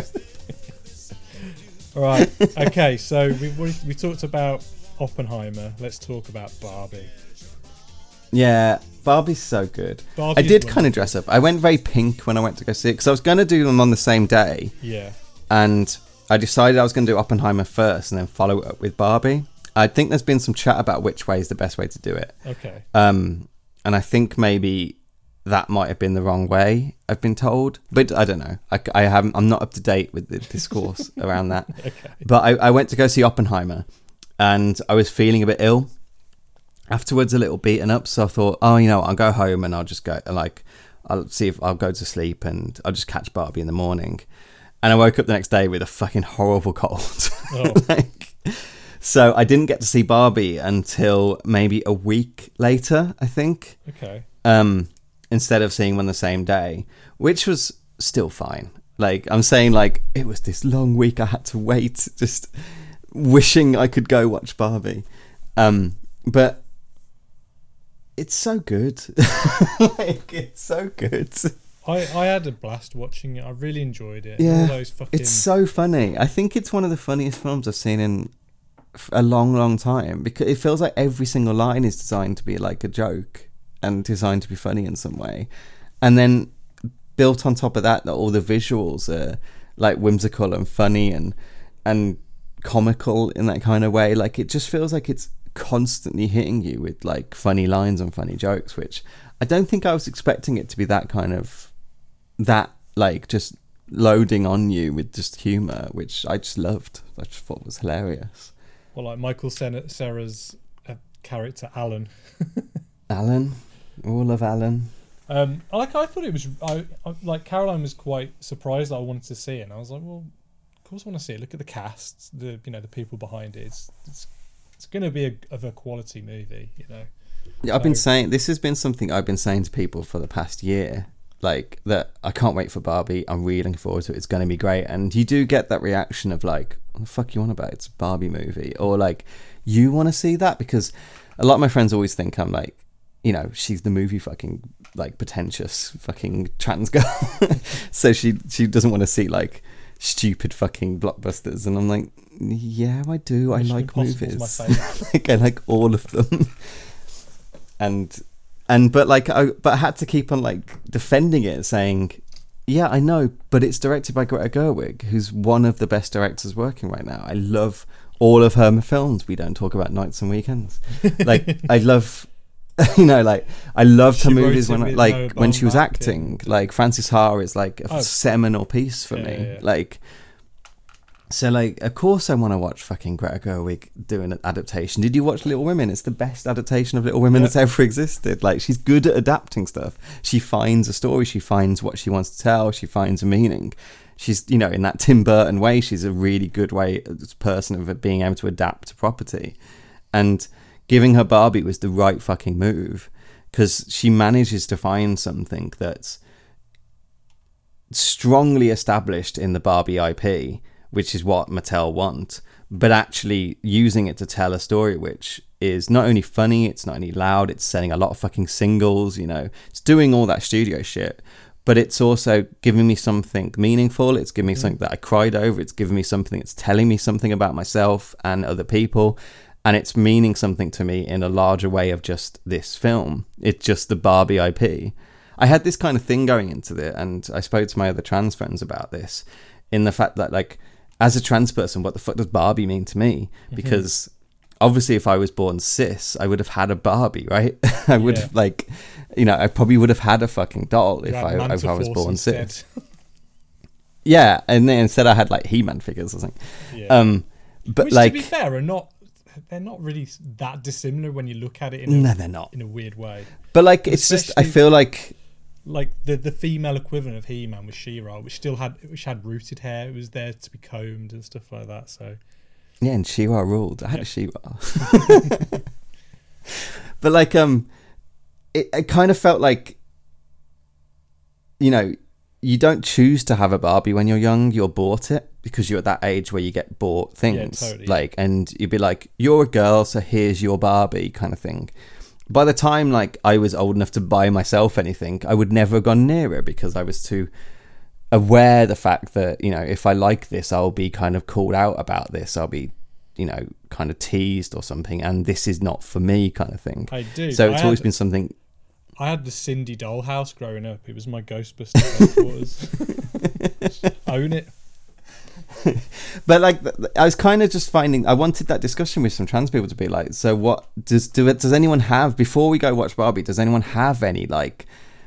Does it mean anything to Got any you. of us? Because it's like, can it mean anything to us? Because it's kind of something you come to as a child, and no one is like out as a trans child. At least when we were young. Like Yeah. so, like like what can this ever mean anything kind of thing? And i had a great discussion about the idea of like does this mean anything? Does this stand for anything? And none of us could kind of kind of come up with anything. After the film i can answer that question. You know like I, I got it. Like i got what this means. I got what it means to me. I got what i got how it fits into my like kind of life. And i got what it's trying to do. And especially because the movie itself is it's not even a strong leap to make a trans like story about it because it's about someone discovering what womanhood is mm-hmm. and that's the whole point of the movie. So it's not a huge leap to say that you can relate to that as a trans person, but like. I, I like just seeing that kind of idea of like femininity and, and feminism pushed through a lens of whatever lens you need to push it through is fantastic. And I know there's a lot of discourse out there about the fact that it's quite binary in its outlook, though you do have Alan. And the, one of But, the, um, isn't the Doctor Barbie played by a trans actor or actress? She is, yeah, yeah, yeah, yeah. Yeah. Who, um, is it Harry? Hari Nef Yeah. as well. Like, and you have a lot. I know, like, but the story itself, the world itself, it's very much binary t- storytelling, which I don't have a huge problem with because I think it's relating to the world and the IP. Yeah. But I know that some trans people do have that problem, I which was, is fine. I, if I'm if I'm honest, I did wonder about that. I was chatting to Caroline about it. and I was wondering how trans people would take it because obviously at the end she goes to the gynecologist and it's all about I've got a Yeah. vagina now, and I was I was wondering like is that what they're trying to say that that's what a woman is like? Do you know what I mean? I was I was. I think that's an unfair reading of it. I've heard that a few Yeah. times. I do think that's an unfair reading. I'm not. I'm not saying that's I what I, think got that. from it. I was just No, I know. I know. what the, the thoughts would be. But I don't. I think. I think if you're. I think I have heard that a number of times, thinking that like the idea of like her genitalia is what makes her a woman at the end of the film. Yeah. And I do just. I think that's unfair to what the flow of the film is actually doing. Right. and I think it's just about the idea that the fact that like being a woman is full of complications and different shit that you deal with, like, and the kind of impossibleness. Like, is it um, America Ferrera's like whole speech is about the impossible situation you're put into as to, like to try and be a woman to manage kind of complete jux- juxtaposed kind of ideas constantly. You've got to be the strongest person in the world but not too strong because then then you're not you know you're betraying kind of femininity. You've got to be like vulnerable but not too vulnerable because then you're hysteric. That whole thing like um is wonderful and i think that that last joke it falls into that kind of flow Yeah. of what that film's doing rather than it being about the kind of medicalization or like gender binary i don't think it's trying to do that i think that is an unfair reading and i've heard that from a number of trans people as well and i'm always slightly pushing back like it's funny that like there's been two, you know, Barbenheimer. We've got Barbie and Oppenheimer. One's literally about a guy who made a bomb that killed like Oh, yeah, hundreds of just thousands of people. people, Yet yeah. Barbie is the one that's having all the fucking discourse. like, Yeah. Well, it's it's like when I when me and Caroline saw it, like that big speech that really affected Caroline, and she was crying. And then yeah, there's a guy, really affected me. there's a guy yeah. behind me who's just laughing at it, and it's like you get these horrible neck beard dude bros who, like, like I was. I was uh, just watching reviews on YouTube because I watch a few review shows, and you know, like when you watch a video and then another one starts playing just automatically, and it was another. You got to turn off that autoplay. I know I need to because the other one was another Barbie review, and this was like they were like, "Oh, I went in to see the Barbie movie thinking no, it was just going to be like a fish out of water story, and it's about how she gets up to hijinks and stuff like that." And I was like, "You're not seeing who's behind the film, like who's making it." It's like. What, what in what world did you think this was the film? And then they were like, "Oh," and it's saying that the patriarchy is bad, and it's like, just stop it, stop it, like Yeah, stop it. Shut up. Stop it. Shut up. Yeah. Just I don't Yeah. want to hear your horrible, shitty takes on films where you kind of all sit in your little video podcast things where you're all in your little boxes and you're all kind of sniffing each other's farts because you agree with your shitty opinions. And you know, half of you are like haven't even seen the film, but yet talking shit about the film, and you know nothing about what you're talking about. And it made me very, very angry that these these people exist. Like, it's it's it's one thing if you don't like a film, that's totally fair. You can not like a film, but don't Yeah, yeah, yeah, yeah. kind of put your shitty views on it and say it's a shit film because I don't know. That just angers me. Just annoys me. Yeah. I just like. I mean, I think I summed it up. Um, I, I think I wrote my little. I got my thoughts together for my Letterboxd review, but like, it's it manages to be a kind of love letter, love letter to like the lives women lead, right? Mhm. And how they're kind of kind of beautiful, painful, messy, and shitty and weird, and and I think like I think this is this is a line from my friend actually. She said, uh, "The girlies that get get it, get it, and the men who get it won't mind me calling them girlies, so they're included." Like that's the kind of flow of that film.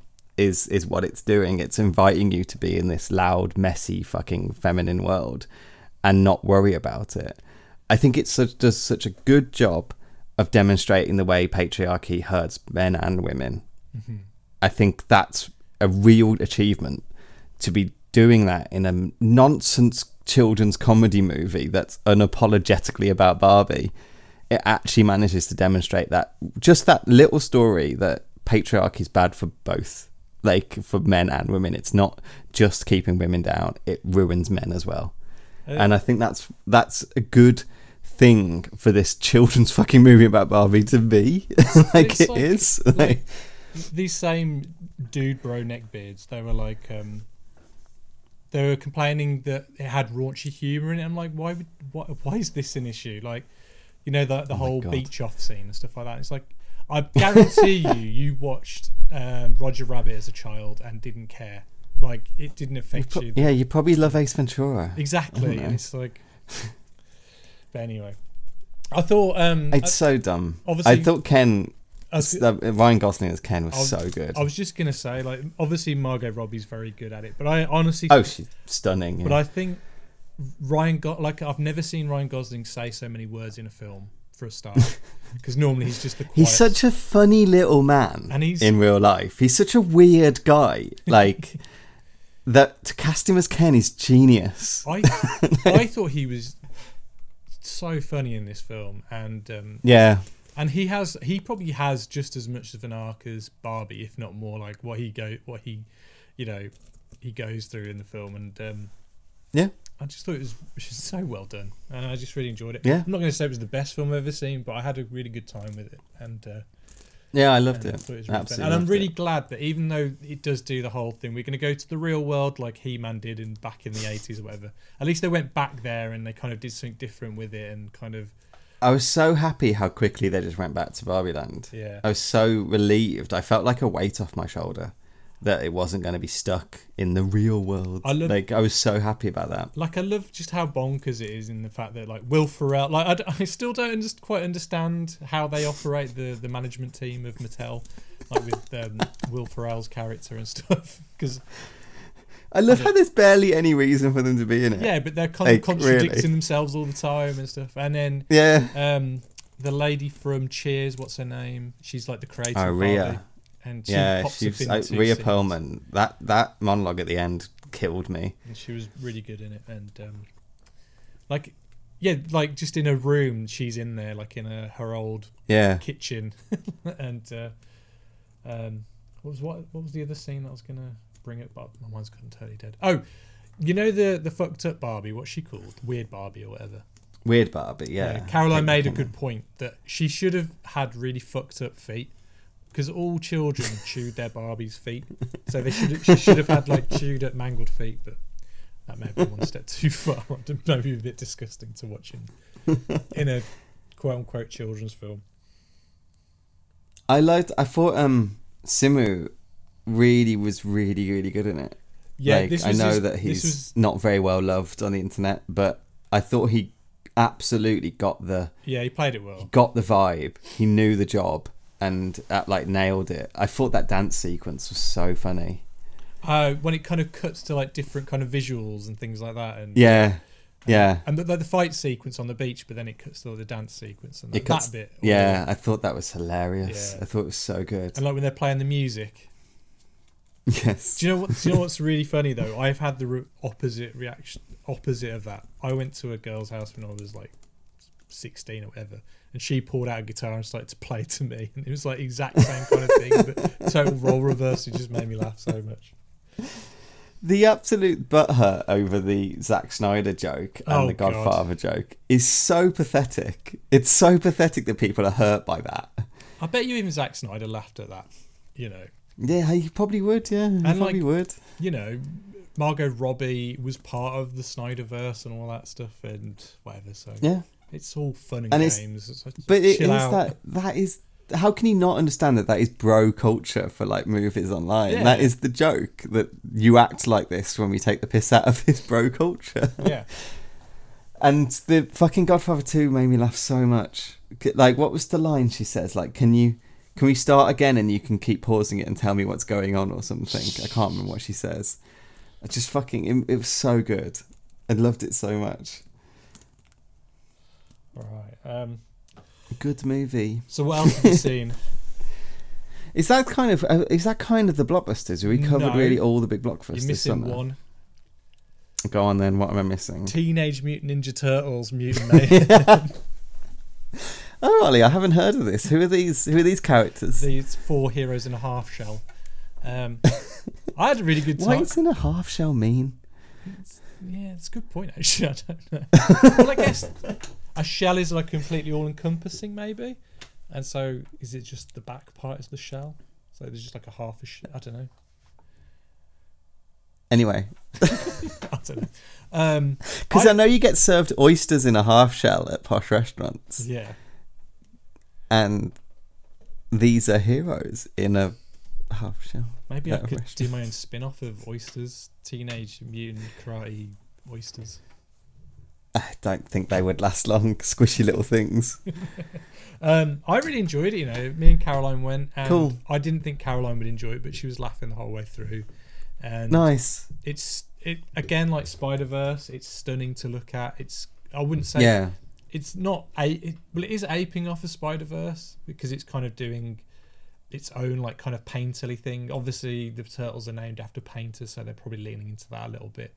And um, Oh, that's a fun idea. I like that. And um, it's a bit more visually consistent than Spider Verse because obviously Spider Verse is going through all the different universes, so the style constantly changes. Whereas Turtles is pretty much the same style the whole way through.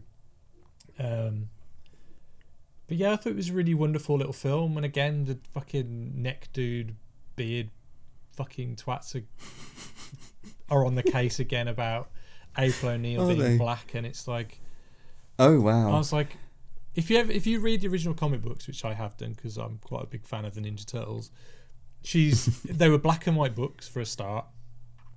Um, yes, I'd say the very first iteration of April looked white in the first couple of comics, and she wasn't a reporter; she's like a science technician. And then, but then Oh, in really? but then in several issues later, she looks more like a black girl, and so it's like right.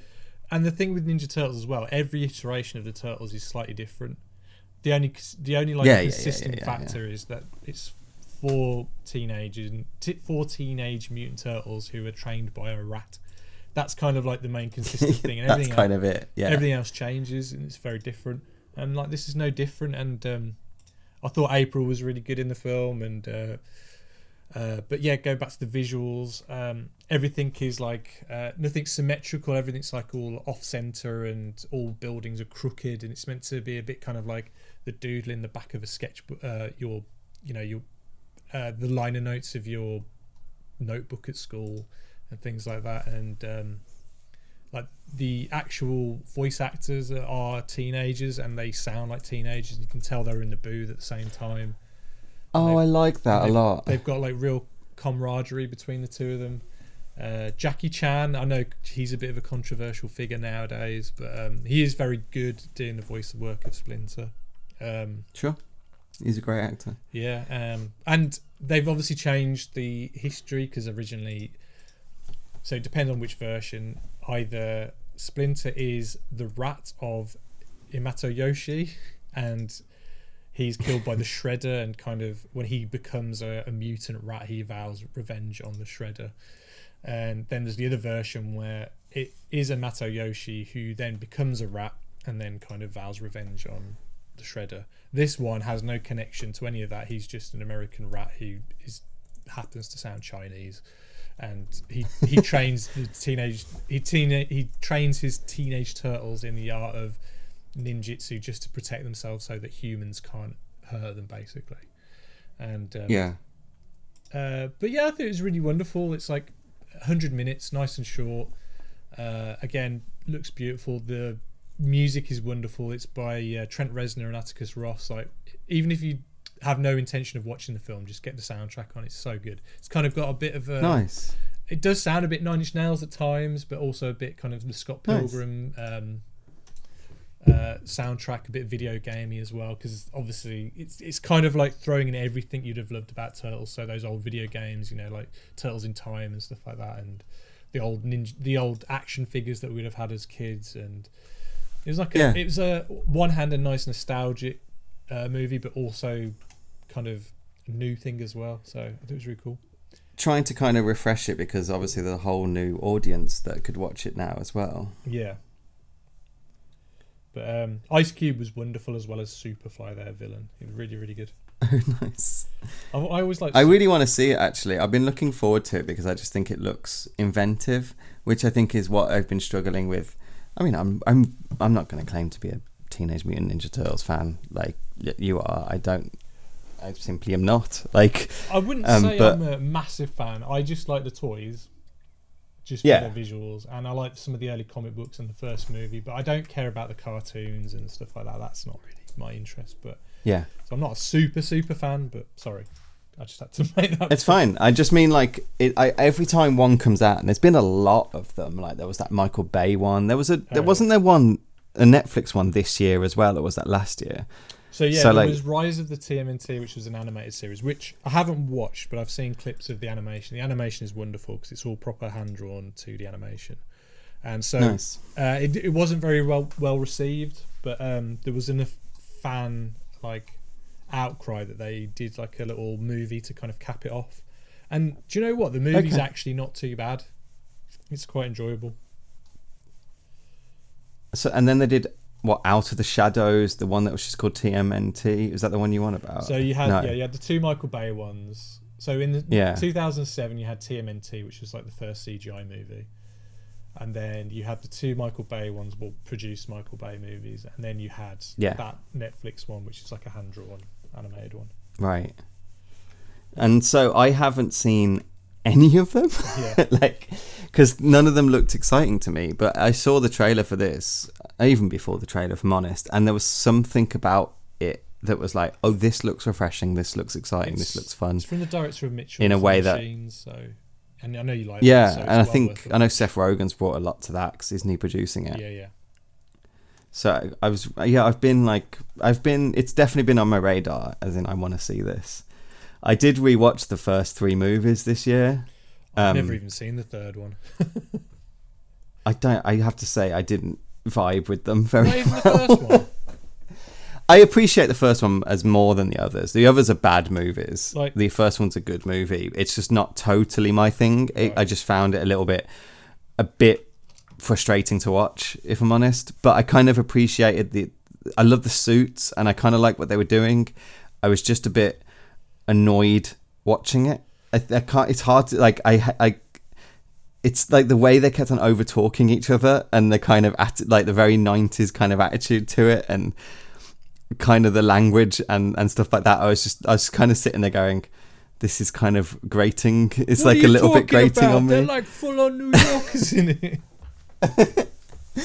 the stuff like I think there was one line that I, keep, I kept on saying to someone was though, "Give me three. and I'm like, "This is so annoying that they said Did they three. Which one did they say that in? I don't remember that. the first one they go like, "Give me three because they got three Oh, fingers, and I just keep thinking about it, and I'm like, "There's no need for you to say that. It's annoying." The, the second one is the first time I remember as a child. I was probably about seven or eight whenever whenever it came out, probably seven. And it was the first time I was ever disappointed watching a film because if you watch it, they never once use their weapons in it. They use like sausages and, and like There is weird- a pizza fight. Yeah, it's just it's the second one. It's like they for some reason the first one is at the time it was the most successful independent film ever made in terms of what it made at the box office. And for some reason, like obviously a lot of Wow. parents were probably like, "Oh, it's too violent," so they toned it down considerably for the second one and made it a lot more child friendly. Which I don't know why they did that because obviously they made so much money in the first place. I don't know. Yeah, it's that's a very weird choice. And then this third it's not one, even that violent, really, at all. It's I guess It's- it's, a bit it's distressing because you have the whole Raphael gets like pounded on by all those foot soldiers, and then he's like in a bathtub for a good like twenty minutes of the movie. yeah. It's perhaps shot a little bit too dark for my liking. I could have definitely done with a bit of it's all. It, but what I like about it is it's that old New York before like Disney kind of took it over, like cleaned it all up. It's still that kind of grungy taxi driver looking New Yeah. York City, and I I quite like that about it. Yeah, I agree. Totally. I absolutely agree with that. It's it's not I, I didn't watch it going this is bad. I just watched it going it's not totally my kind of Yeah. my hang like really, but it's not like this is terrible. They're ruining this IP or something like But that. what I like about it is like Golden Harvest actually did it, and so it has genuinely good like martial arts in Mm. it, and um, totally. you know it is it is well done. I think you know it's the best it's just Turtles movie. it's a little bit I think there's a little bit too much um Power Rangers in it sometimes with like the dialogue and stuff. That was just I think it was getting to me. I'd, I'd yeah, you probably I'd definitely say that with the other two, not so much the first one. And, and I think a lot of It- the, the first one, the director, It gets worse. the director Steve Barron, who famously did the Take on Me video, he um Oh right. he got fired making the film. So it, there's a lot of like silly cartoony sound effects and stuff like that, and some of the ADR, like it, a lot of it was changed in post. So it it's not. Ah, that makes sense. so that's why there might be some little tonal. That might be the stuff that was kind of annoying me, Yeah. if I'm very honest. So maybe out there somewhere there's a, a more director's cut. So who knows? That's so funny. What a funny little movie that exists, though. so did you um? Uh, did this is before the summer, the, but did you watch um Dungeons and Dragons? No, I haven't watched it, but it's on my to watch this because I've heard it's actually meant to be quite fun. It's really fun. Yeah. Yeah, it is really really fun. I keep telling people to watch it because I like I. It definitely surprised me in the cinema how much just I was just flat out just enjoying it as like an adventure movie. Like it feels like a D&D campaign. Like you played D&D. It feels Yeah. like a campaign rather than it trying to make like a movie of like the world. It does feel like you're watching someone do a Well, campaign. so what- And so I think it- it's really fun. It doesn't try to get too much into the lore of it and stuff, and kind of just No, has a fun adventure. not in slightest. That's good. I'd rather It- that.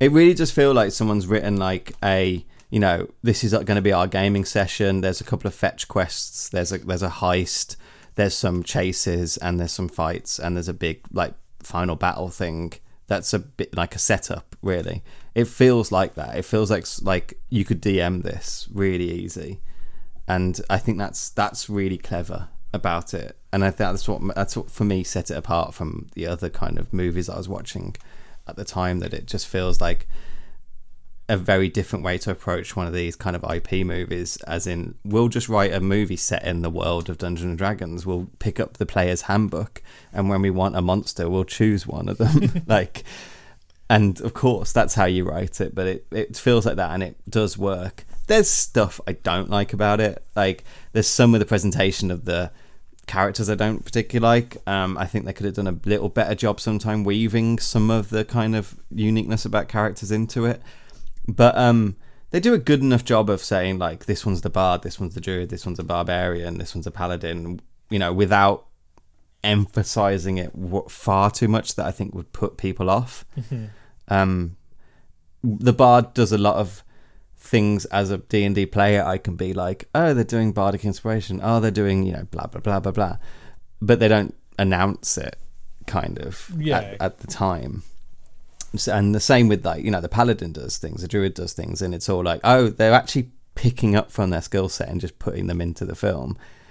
In and you know making choices to adapt it and I liked it. I really recommend it. Like, I think it's a really fun time. I haven't- I, I didn't do. It really didn't do very well at the box office at all, and I don't know if it's going to get a sequel. But I really do recommend it.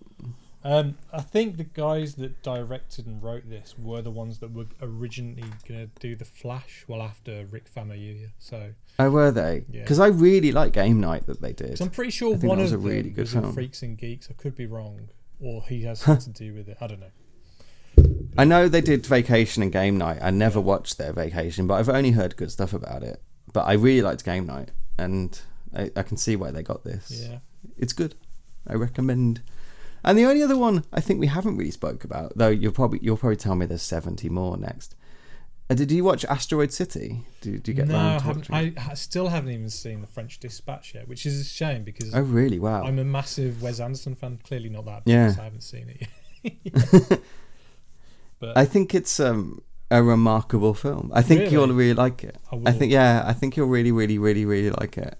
I, I, I struggled with it a little bit, and but I think it's grown in my head since I've since I left it, and I, I'm really looking forward to watching it again. Actually, that's cool. I it's know. very there's a lot of different there's a lot of different kind of storytelling elements going through it. You you it's it you've got a lot of it's presented as a play you're watching them put on for the final time and you're hearing the writer talk about putting this play on the director and it kind of freely cuts away from the set of the film you're watching to kind of go into that.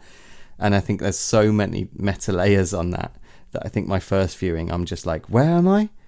And i think as i've as i've kind of thought about it more it's it's grown in my estima- estim- estim- estimation. It feels a lot like the kind of imagine if the play scenes in Rushmore were like a whole film, Oh, but like with a big budget kind of thing. Um, and I, I think I really like that. I th- and, and I, I want to revisit it. So um, I was interested in hearing your thoughts about it. But you should. I, I'm. I liked it. It's good. Well, hopefully, It's when, not going to get any money Oscar. It's not going to get him anywhere near the Oscars again. But whatever. well, hopefully, when you're back from uh, the Big Apple and we've released those four episodes, we, we can start to be a bit more current again when we're when we're back again. well, current, and we're doing. I think 1930 something or whatever. 1936. yeah. I think we're doing. Hang on. Whatever. So speaking of which, uh, which is the first episode that's dropping? I can't remember now. Is it the old Dark House or is it or the old? No, it'd be M. M. Yeah, that's it. So we've got M. It'll be M. Yeah. Then is it? Is it M? You're asking a. You're asking So- a lot for me so to remember this. up. We've got M, the old Cold House, or is it the old Dark House? Oh, Dark Old House. which is a wonderful film. Spoilers. It is Um, so good. Uh, Duck Soup and Yep. The Thin Man. That's what we've done so far. So Okay, yeah. Coming up. Coming up very soon. So on that note, I think uh, I think that'll do for now. And uh, as we get into the autumn season and then I guess the Christmas season of movies, and uh, God, I hate you. oh god, by that point I'll be in my forties, and that's even more depressing. Oh, but yeah. So um, have a, a lovely holiday in New York. I'm very envious. Thank you. I'm really looking forward to it. No, you'll have such a great time, and I look forward to hearing stories and all that good stuff of your of your trip to the Ghostbusters firehouse. And uh, I might try and make a um, a trip. I think I might push this to the quick stop. Yeah, I, I'm visiting. I think it's Tuesday. I'm going to a dinner party at someone who lives in North North Jersey, not North North Jersey, North Central Central Jersey, right, um, which is near. What's the Kevin Smith place called again? Free something. free what? His cinema. Where's he from in New Jersey? No, Oh, Highlands, isn't it, or something like that? What's it called? I don't know. Leonardo. Leonardo. I don't know. Leonardo. I don't know. Red Bank. Free. I want to say Fremont. Isn't it Red Bank? Red Bank, New Jersey. That's where his like comic book shop is. Yeah, that's where I'm going to a dinner party at Red Bank. Oh, okay. So that's where his But Silent Bob's comic book shop is. but I think his convenience store is in Leonardo. yeah, yeah. So I don't know. I don't, I don't think they're yeah. that far though. I think they're quite close. They're clo- they're close for America. Oh, not for us. Um, It's like down the road. It's like fifty miles. yeah, away. it's it's yeah, it's like a you know forty minute drive or something. But like it's probably not that far. But I know that I'm in the vicinity, so I might see if I can make a, a detour to go visit the quick stop. Ooh. Just because I, I was thinking I could take a photo of that for Ollie. yeah. and that'd be better than the Ghostbusters ghost house thing. I don't know. What if I bought some cigarettes there? Some, a pack of nails. a pack, a pack of nails. I, I, I have such a sour taste after Well, after the, the double header of Jay and Silent Bob reboot and Clerks Three, which was an horrendous movie. Sure, but I mean, I think Clerks and Ghostbusters have very similar sequel problems. I think Clerks more so. But, I agree with you. I don't, I don't think the Ghostbusters sequels are the best, but um, yeah. Both have animated series as well. I don't know what. what they do both have animated series that are actually underappreciated. Yeah, the, the Clerks animated series is actually pretty good, to be fair. Yeah, my memory of it is pretty good, and I'm not going back. Yeah, yeah, I haven't seen. it. I would never, never, remember never go back down. I remember there being one gag about the Flintstones list in terms of the Schindler's List, so maybe it's probably best left where it was. just leave it. Yeah, we'll just. Sometimes it's okay to be with your memories Yeah. and not have to find out if they're true. I'll tell you what, I did rewatch, um, kind of related. Well, not really, but I watched uh, Hot Fuzz for the first time since the cinema the other day, Oh, I love Hot Fuzz. and I kind of didn't really like it that much of the cinema. Well, I, di- I didn't did not not like it, but I was like, mm, it's not as good as Shaun of the Dead. But then watching it the other day, and I think I think it actually is better than Shaun of the Dead. I think it's really really good. I think definitely it's better than Yeah. Shaun of the Dead. Yeah. Shaun of the Dead kind of gets a bit laboured down in the last in the second half Does. when it's in the pub. it struggles under its own weight. Yeah. Whereas- I agree. Hot Fuzz just doesn't stop. It just is quite relentless. No, it's quite. it it's, ramps up. It's probably a bit long. I think it's a bit, could have shaved a couple of minutes out of that, but Okay. but um, I had such a good time watching it. I was thinking, why was I so down on this film the first time? I think Hot Fuzz is my number two of his. I think. Did you prefer World's End then? Yeah, I, I think World's End's a triumph, a I- real triumph actually. I think in terms of And then I think it's probably Scott Pilgrim. Talking of Scott Pilgrim, did you watch the uh, trailer? yeah, because I told you to watch it, um, and it's really. I know we said we were going to end, but um, Yeah, whatever. It's really weird with Scott Pilgrim because I'm not a fan of like you know chibi. Is it chibi art? You know, big eyes and stuff like that. It's not Okay. my thing. I think it's But for some re- like for some reason, you recommended Scott Pilgrim to me back in the day, and I think maybe when it first started, it was less that in terms of the visuals. And you you you kind of got me onto the comic books, and I kind of got a bit obsessed with it, um, as I tend to do if I like something. And um, but yeah, I thought the trailer looked fantastic. It looked it just Yeah. looks like the comic books, like ripped out. And I am worried in on one hand because sometimes when they adapt a comic book beat for beat, note for note, I kind of get I switch off because I'm like, well, I've seen. yeah, this, I get I've bored. Yeah, I get bored. It's like they did it with- yeah. Batman Year One, and it was like page for page, note for note, word for Yeah. word, and I was like, this is boring. So I'm interested to see what they do because they've got the cast from the movie, haven't they? Um, Yeah, yeah. Even Kieran Culkin. Yeah, as um, Wallace Wells.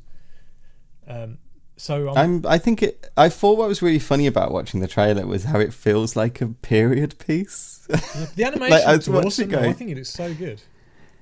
yeah, but the animation no, but the this when they're pre- when they're presenting feels like an old time. Like Well, I guess it's, it's does it doesn't feel current. It's not what people look like now. That no one wears clothing like that. No one listens to music like that now. Oh, yeah, like, it's- it's, not what fucking teenagers are now. Totally 2004. And I just- you know, it's it's. That. It is. It's a. It's absolutely. I was watching, going, shit. This is my. This feels like my, like, youth. This you know, like this feels like see- my kind of my era. Yeah, this, you know, this, I'm a millennial baby. Yeah, it's the era when we go and see like uh, Q and Not U and stuff like that. You know. Yeah, yeah, totally. Yeah, yeah. I was massively into my like whatever indie was going on at the time and stuff like that. Like, yeah.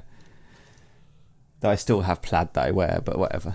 That's- that's- to be to be honest, like I was thinking about this the other day. A lot of people look like I was watching like current TV, and I was thinking, oh, it's funny. Like you you look at these people and they look fine, but then you watch an older show from like five ten years ago, and you look at what they're wearing, and you think, oh, it looks pretty bad.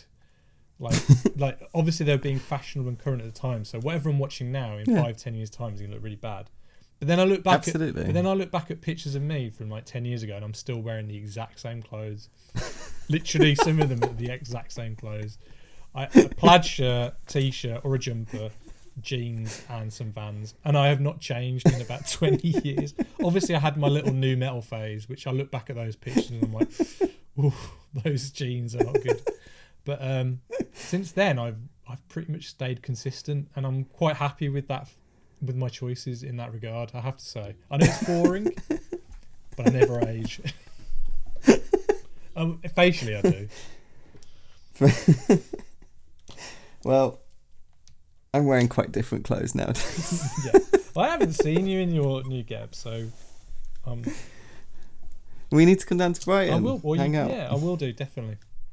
I will do. I'm in dungarees at the moment, if you must know. Hey, That's what I, that's what I chose to record in. I've got a pair of dungarees. I wear them to work in. They're so comfortable. Dungarees and a pink tank top. That's what I'm wearing, viewers. I haven't got. A, They're not viewers, they're listeners. I haven't got a pink tank top, but um, I definitely have a pair of dungarees. or as my wife calls them, bumblebees. Don't know why she calls them bumblebees. Bumblebees, Yeah. I like that. There you go. I was thinking about taking them to America, but I think it might be too hot. I think it's like 80 degrees C in, in New York. I don't. I think we should probably quit talking. Right. Okay. So, yeah, Scott Pilgrim. I'm really looking forward to it. So yeah, as Yep. we said earlier, And I'll send you a photo of the uh, quick stop. yeah, I'm looking forward to it. All right. On that note, um, let's call it a day.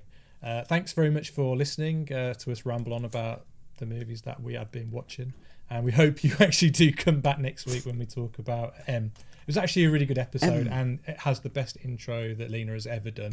Which actually, I think if we go back to the beginning of this episode, we didn't introduce ourselves. So I'm Ollie, No, we didn't. Hi, I'm Lena. and we're going now. Bye. We're off. Thanks for listening, and please don't forget to rate, review, and subscribe to us on whatever you listen to us on, be that Spotify, Apple Podcasts, or Apple Music, whatever it's called nowadays. I can't remember. Um, you can reach out to us on Twitter. We are at Adjust Your Tracking. That's with a YR, not a your.